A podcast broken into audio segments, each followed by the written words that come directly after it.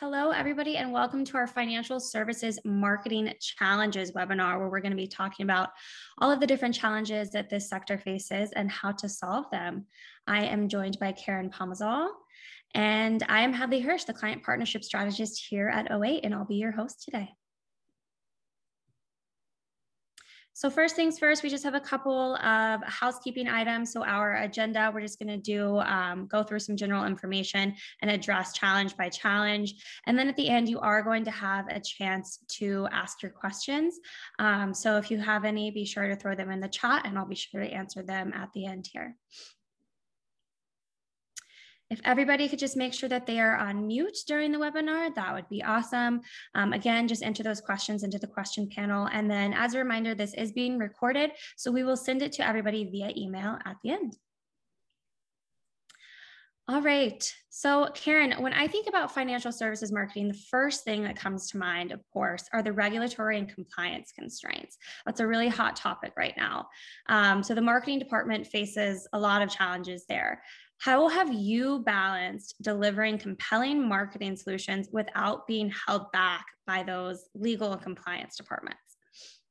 Yeah, that's a great question. So um, I've spent 25 years in my career crafting um, marketing strategy and content for the financial services industry. And it's regulatory and compliance is a real challenge. Um, but you can get around it. Before I joined O8, I actually helped grow a financial services business by 20% each year for six years straight. So the way we did that was we sort of faced the challenges head on. And when it comes to compliance and regulatory challenges, there are a lot. Um, the first one mm-hmm. is um, if you are in bank marketing to consumers, especially, there's a lot of additional rules and regulations that come along with consumer marketing of financial services. But even in the business to business side, there's there's still hoops that you have to come through. So um, I found that it, preparing is really helpful because there's always going to be there's going to be lawyers involved there's going to be compliance and regulatory people who are trying to do their job and everybody's going to give you feedback and sometimes that feedback is contradictory so to allow yourself enough time to do that is really helpful mm-hmm. but um, one thing that you could do to to help with your compliance and regulatory challenges without risking your organization's reputation or breaking the law is uh, what we call DAM or a uh, digital asset management system um, that has built-in controls.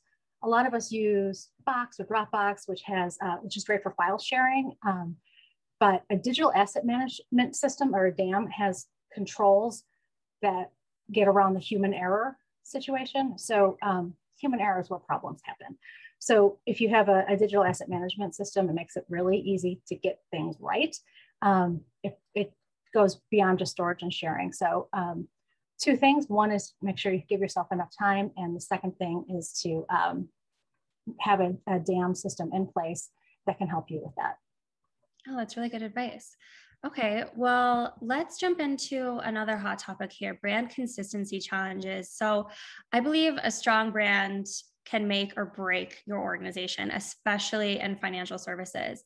Um, but then, of course, when you layer in B2B or B2C differences, things like mergers and acquisitions, and the evolving financial services landscape, that brand can easily become diluted and maybe even inconsistent. So, how important is brand in the financial services industry, and how can organizations ensure that they're staying consistent? Yeah, good question. And the short answer is the brand is very important.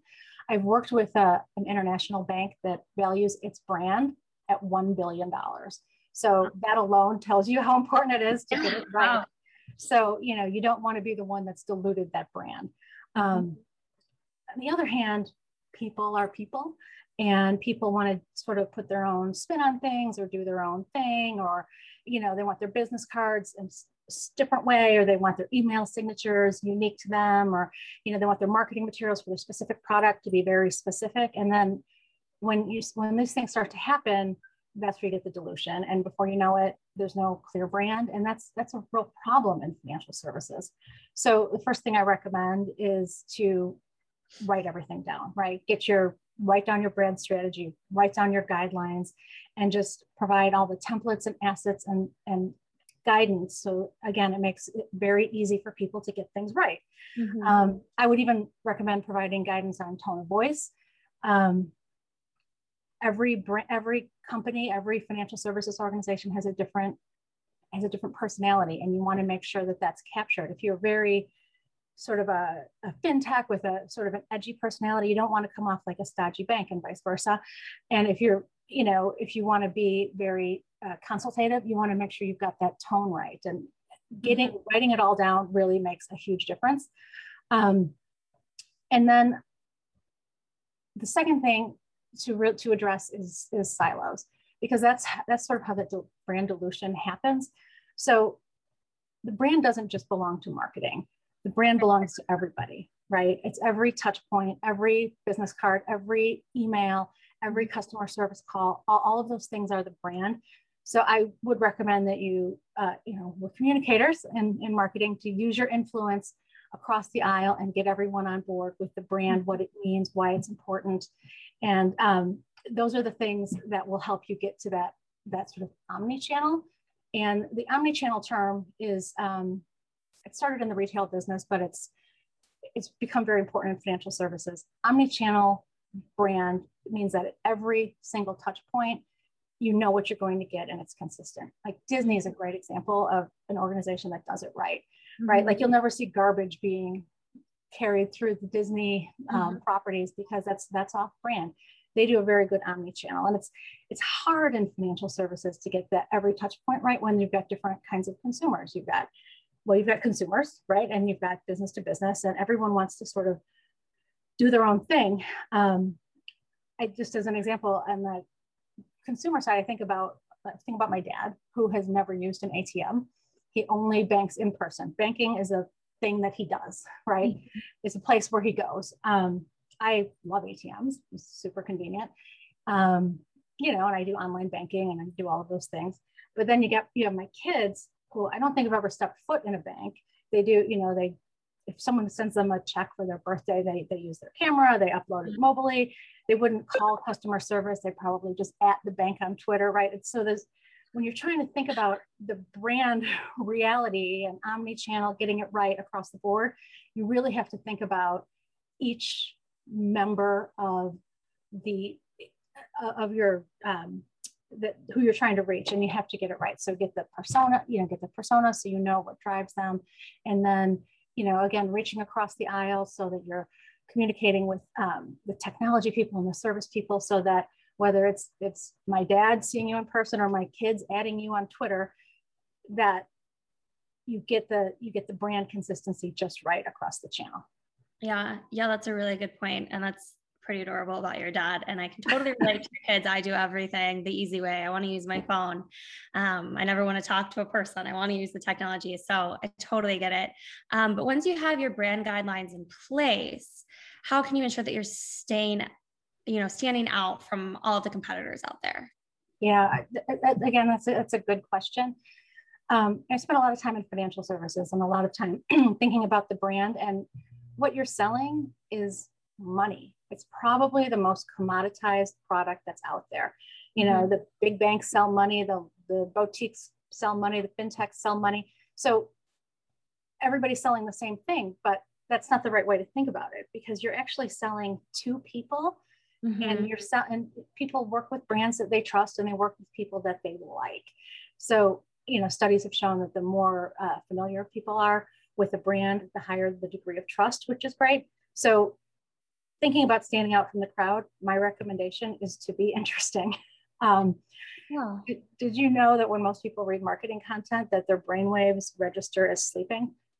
It, it's terrible. Well, that's depressing as a marketer. it's very depressing. We can do better. I, be- I believe yeah. we could do better than sleeping. So, um, you know, segmentation is really important so that you're reaching people where they are you know they don't really want to borrow money they don't really want to check an account but they have goals. So you focus on you understand your market you focus on their goals and you talk meet them where they are like that segmentation is really important. Mm-hmm. and then one other sort of secret sauce is bundling services. Um, if it's just a, a loan for equipment or if it's just a checking account or something that's fine. But when you bundle things together in an interesting way it it's good good for the client and it also makes the relationship very sticky yeah.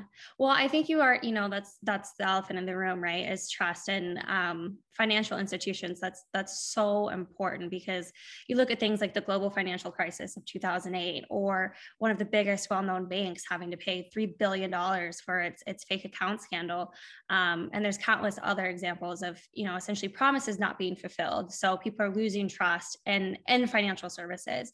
So how can the marketers of financial services move past that? Yeah, this is a real challenge. Um, but every challenge is an opportunity, right? And, you know, as marketers and communicators, I think it's important to focus on what you can control and what you can't control. Certainly, there have been financial services leaders who've made bad choices and they, it has eroded consumer trust. That is a fair assessment. And it's up to the organizations to earn it back. So, as communicators, what can we do? We could be honest and transparent. We can not sort of spin the truth. We could, you know, be as authentic and straightforward as we can. Um, you know, one thing, this is outside of financial services, but I think it really works here is I, I know, Hadley, that you're very familiar with HubSpot and HubSpot has an approach where they s- stop selling, start helping.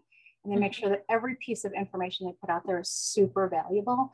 And that's re- before they ever ask for anything. They, you know, they give it, they give the information away for free and it's helpful and that helps build trust. So I feel like that's a model that could be very helpful in financial services to make sure everything is really, really, all the information is really valuable. Mm-hmm. Yeah, yeah, that makes a lot of sense.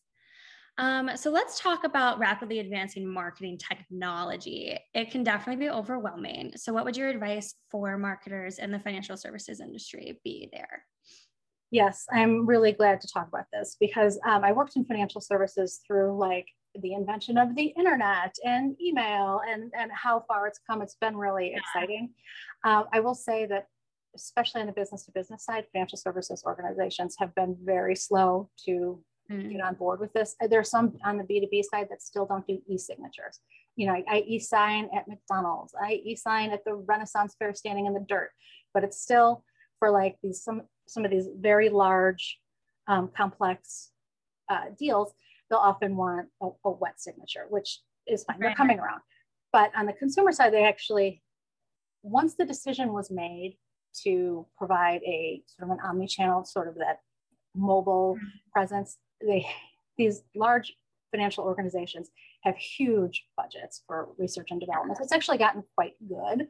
So that's that's a that's good forward movement. But what I really want to talk about is the advancing advancing marketing technology. So in um, 2011, there were 150 Martech stack solutions. So back in 2011. In mm-hmm. 2020, it went from 150 to 8,000, which wow. is a lot. So I know I personally, I can't be good at 150 things, let alone 8,000. 8,000, yeah. and that is, that's overwhelming, definitely. It is overwhelming. And if you're like me, when I was, you know, sitting in financial organizations, I sort of felt like it got away from me. So mm-hmm. what I did is I, I hired an agency that knew that knew about SEO, that knew about you know best practices and modern thinking and, and webs to get our, our website under control. Um, there's there's so many things that you can do. You could um, bring in an expert that knows about user experience or you know marketing attribution whatever your goals are there's people who can just give that sort of fractional marketing help and that's that's my recommendation to get through the 8000 well in 2020 there were 8000 so that's definitely more than that now there's new things coming out all the time but there are experts that can help you without adding headcount yeah, yeah, that makes sense. Well, speaking of technology, let's talk about disruptors. Um, how should financial services marketers think about disruptors and competitors? Because that's definitely a challenge in this space. Yes, there is a lot of money in the money business. Mm-hmm. So um, there's a lot, there's always going to be disruptors. You know, I think about fintechs, they're very agile and almost aggressive, borderline aggressive in, in the way they go about their marketing. So you have, we have to keep up with these people. So um, my first recommendation is to get your house in order. And by house, I mean your website, because that is the front door of your brand. Yeah. Um, you know, we've on the consumer side, we've gotten so used to Amazon and how convenient it is and how friendly it is. You know, anything that's less than Amazon level convenience is less. And that's yeah. that's a problem. Mm-hmm. Um, whether so whether it's fintechs or whether it's your you know your contemporaries uh, that have been in the business for a long time. So get your house in order. Drive traffic to your site through advertising. Have excellent seo for you know, search engine optimization to make sure people can find you with what you're good at. Make sure your conversion rate optimization your cro is up to is up is on point so that when they get there that that, that they'll actually convert. And um, finally and i can't stress this enough provide interesting content that adds value um, and that humans want to read so that's my recommendations for that. Yeah, absolutely. And speaking of, you know, content and, and websites and trust and things like that, what about personalization? Because I think that's super important in, the, in this space, um, in the marketing space as well. And a term I hear a lot in financial services marketing is personalization at scale. And that can be a really heavy lift for an organization, for any organization, um, but especially financial services marketing teams that might be smaller or more constrained. So, is personalization really a good investment when marketing teams are already strapped? Yeah, that's that's a that's a big one. Um, so I'm going to answer your question with a question. Um, do you enjoy watching commercials on television? No. no, no, definitely nobody does. Maybe the yeah. Super Bowl or the Olympics. Yeah, like there's, there's outliers, but normally commercials on TV are terrible. Because they're not personalized to you. So it's just noise that you try to fast forward through or pause so you know you could mm-hmm. you know get a drink or something. Right. But on the other hand, if you're like me, maybe found yourself on Instagram buying something or mm-hmm. on LinkedIn, you know, trading your email address for an ebook because like that's because there's good original content that you can get for free. Mm-hmm. And that's the difference. That's the personalization. So um, I, because there's such good um, data segmentation and targeting, and you could really customize if you understand your audience. Um, B2B side, LinkedIn is good, or you know, there's Google. There's there's lots of ways to do it. Um, that personalization I would prioritize above everything else. Yeah, yeah, that's a really good point. I am someone who I pay attention to the ads that I get on Facebook, on on Instagram, and I let people track my cookies and things like that because I want relevant ads and I find some of the best products that I fall in love with and become a loyal customer to through personalization. So great point. Um, there's a lot to unpack here, a lot of advice. And, you know, I think that this is uh, an organization that has its marketing challenges. So, of course, I'm, I'm glad that we're walking through each of them. But do you have any final thoughts, anything else you just want to say as someone with years of experience in this industry, um, both on the financial side and, you know, of course, as a marketer here at O8 at our agency? Um, anything else you want to say before we move on to Q&A? Yeah, um, I would say that after 25 years in financial services marketing, anyone who's watching this is already too resource constrained to go running off with all the advice that we've just uh, talked about and shared. So um, again, I just go back to um, what I did is to, to get help without adding headcount, to get sort of that fractional marketing help, to bring in experts here and there to, you know, maybe for a single project, like getting your data under control or um, optimizing your website for conversions or piloting a lead gen on, on LinkedIn um, financial services marketing is is challenging with the, the disruptors, with the legal and the regulatory, with everything happening. So I just I would say ask for help, and um, it's out there. Yeah, yeah, absolutely. Um, well, all right, everybody, we are at the conclusion of the presentation and moving on to Q&A. So if you have any questions, it looks like we've got a couple stacked up in here that I can answer, but go ahead and put it into the chat and I'll be sure to ask Karen. Um, got the first one here. So it's a, going back to branding. When you're building a brand and financial services, what do you do if sales and marketing have different opinions? Yeah, that happens a lot. Um, you know, sometimes there's sort of conflict uh, between sales and marketing. You know, sales is, is talking to the customers every mm-hmm. day marketing hopefully is dealing with the analytics and everyone thinks they have the best picture um, so i would say that everyone's opinion is equally valid and you let the analytics be the tiebreaker so you can just you can pull okay. data on who your best customers are you can pull data on who your most loyal customers are most profitable customers what kinds of people they are you, you dig into those personas and then you know you could sort and then i would recommend again breaking down those silos getting everyone all the stakeholders around the table, you know, talking about, you know, what's our current reality with our brand, what's our, we may do a vision, you know, like a five minute vision session, like what's, what could our brand be in three years? And then so sort of in that white space between where we are today and where we want to go is how you fill in the blanks for the brand. So you, you mm-hmm. understand what kind of customers you want you want to talk to, how you want to talk to them. Um, you bring you bring data into the equation to sort of understand where how you make money and how we put food on the table, and then um, so that's that would be my recommendation to, to have those conversations and bring your data. Yeah, I love that. The let data be the tiebreaker because, like you said, opinions matter, but data that's cold hard facts. So you can make decisions based off that. That's awesome. Um, all right, looks like we have another one here about Mar- Martech stacks. So as we discussed, that can be very overwhelming. And this is actually about HubSpot, um, which you mentioned earlier. And I totally agree, HubSpot's an awesome, awesome tool. Um, we want to switch to HubSpot for marketing, but the organization uses Salesforce. Is it better to also use the Salesforce tool? Yeah, that's a that that question comes up a lot. A lot of organizations are sales are based on Salesforce. A lot of organizations are sales based, and Salesforce is kind of, you know, has long been built for that. They've got a big following. Um, their marketing tool is actually was you know they they bought they bought another company, so now they have that market, marketing tool Pardot. Um, mm-hmm. I, we're a HubSpot agency. I actually am a, a, fan of HubSpot. So just to, for full disclosure, I, I I've used, I've worked in both uh, Pardot and HubSpot. My personal preference is, is HubSpot. Um, but fun fact is that HubSpot, before it had its own sort of Salesforce com competitive product, would connect to Salesforce. So they know how to do that. Mm -hmm. So if the marketing team believes in HubSpot and the sales team believes in Salesforce, they can still work, they can still work together because HubSpot themselves did that. So um, does it always make sense to buy tools from the same brand? You know, there's Marketo, there's others out there. I think you should make the decision based on what you believe, you know, do your research, of course, about what you believe is best for your organization. Um, but they can all, they can all plug into each other.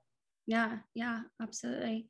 Um, all right, we have time for one more question. Um, this is a good one. So my organization has been hesitant to do digital advertising since we're B2B any advice on how to earn some quick wins? Everybody wants those quick wins. Quick wins are great. Yeah, and that's very common, um, especially when people think of like the old school sort of spray and pray advertising that was an early web advertising just wasn't good. You know, it wasn't it wasn't personalized, wasn't anything. So, um, I, in B two B, I would recommend LinkedIn because you can target very specifically by titles. They're the only place you can target by titles. Um, you could do a, a, remarketing to people that have been to certain pages on your website. Maybe they've got some history with you. You could do lookalike audiences. There's, there's a ton of things you can do in LinkedIn to really get to the people you want to see and that you want to hear your brand message.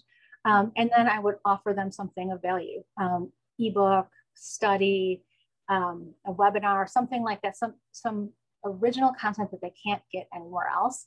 Um, and if it's good, they'll be willing to trade their, their email address for that. And then you could get some people who have raised their hand, they have some interest, but probably not all the way down the funnel ready to buy, but you can start a conversation with them and provide value. So uh, I would, for B2B, I would say do a, do a test LinkedIn campaign or two and um, provide something of value. Yeah, yeah, good advice. Um, well, thank you, everyone. That concludes our webinar. Thank you, Karen. This was super insightful, and I know that um, everyone facing these challenges in this space is are you know going to find it really really helpful. But um, if you had any questions that didn't get answered today, feel free to reach out to us via email, and then also you will be receiving this webinar via email um, probably sometime in the next couple of days here. And it will also include our special offer, which is a free downloadable ebook, which dives deeper into these topics and can hopefully add that value that Karen was talking about. But thanks everyone for joining us, and we'll catch you next time.